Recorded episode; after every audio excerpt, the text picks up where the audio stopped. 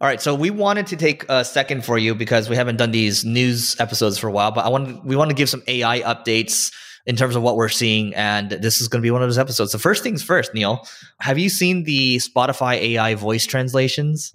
I have. It's kind of cool. I forgot someone emailed it to you and I as well, Larry right? Kim. Larry Kim Yeah, from Customers AI. but I saw it on TechCrunch right when it hit. But it's kind of cool because our podcast can now be in Hindi and Swahili and French and German and Portuguese, Spanish. We can pretty much do it in all languages. The problem is it doesn't change our voice, or sorry, our voice, not our, our lips, the way our lips are moving, right? Whereas I think like a rask.ai or brask.ai, those can change. So rask.com or B-A, B-R-A-S-K.com. This is podcasting, right? Spotify doesn't focus on video really. They don't. But the, the cool thing is I think Spotify will offer it for free. And I think a lot of more of these will offer it for free too. I think a lot of these tools are just going to be free because they just want you to create on their platforms, right? because they want more listeners, more viewership, whatever it may be, and that enables people to translate, transcribe, and boom, they now get double the amount of views on their platform and they're happy. More ad revenue. There's some PLG for you over there. They'll give you a ton of products for free, right? So that's an example of it to get you to lock in. So Google Bard updates too. Have Yeah, you seen- one- one minute. What Eric's talking about with PLG, that's product led growth. Check out our last podcast episode on the trap of product led growth. We go over some data from Harvard Business Review if you guys haven't listened or watched that episode. And then, do you want to explain the how ChatGPT has gone multimodal? Go for it. Oh, you haven't seen this one yet, huh? No. So, okay, check this out. Check this out. So, those of you that are watching on the YouTubes right now, I'm pulling it up. Aaron Levie, he shared this from, he's the CEO of Box, which you talked about a couple episodes ago. And I am sharing my screen now. But basically, Neil, as I share this on the screen, you can describe what is happening. All right, so they're typing. It's like so small, dude. I can't even read it. Okay, here I'll, I'll read it. So basically, the user took a picture of the bike and said, "Hey, help me fix my bike, help me lower it or whatever." And then ChatGPT gave some instructions on the picture. Then the ChatGPT asked, said, "Hey, if you show me a picture, I'll help you, you know, point in the right direction." And basically, the user took a picture and said, "Hey, is this the right spot?" ChatGPT said, "No, this is not the right spot. This is not what you're looking for." And then ChatGPT is like, "Oh, by the way, take a picture of like your tool set or, or your instruction manual, and I'll I'll point you to the right tool that you should be using." So the user took a picture of their tool set, and then ChatGPT pointed to the bottom left corner of the toolbox and said, "Hey, the thing you should be pulling is is called this tool over here."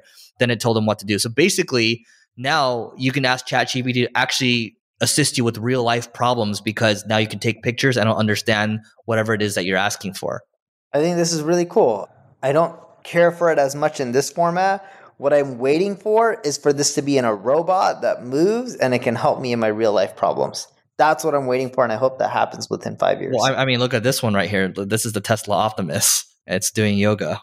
So anyway, that that's all going to happen. But I think the point of bringing this up from a marketing standpoint too, on the going back to the Chat GPT thing, is that think of it this way: Who do you think is going to optimize your paid ads better now? Who do you think is going to do this work better than you? Like, you take screenshots of your stuff. Like, who do you think is going to give better instructions?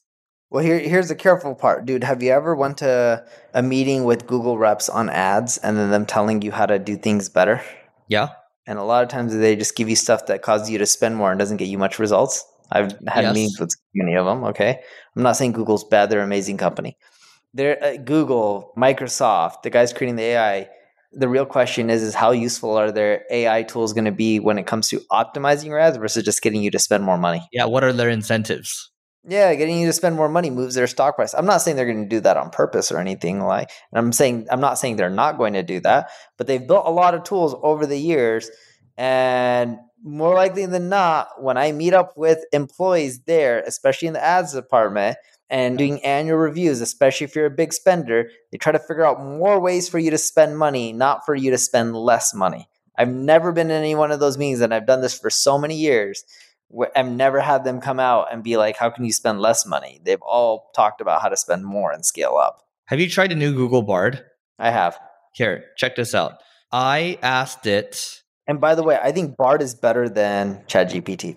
Oh yeah. I know a lot of people disagree with me on this, and more people use ChatGPT.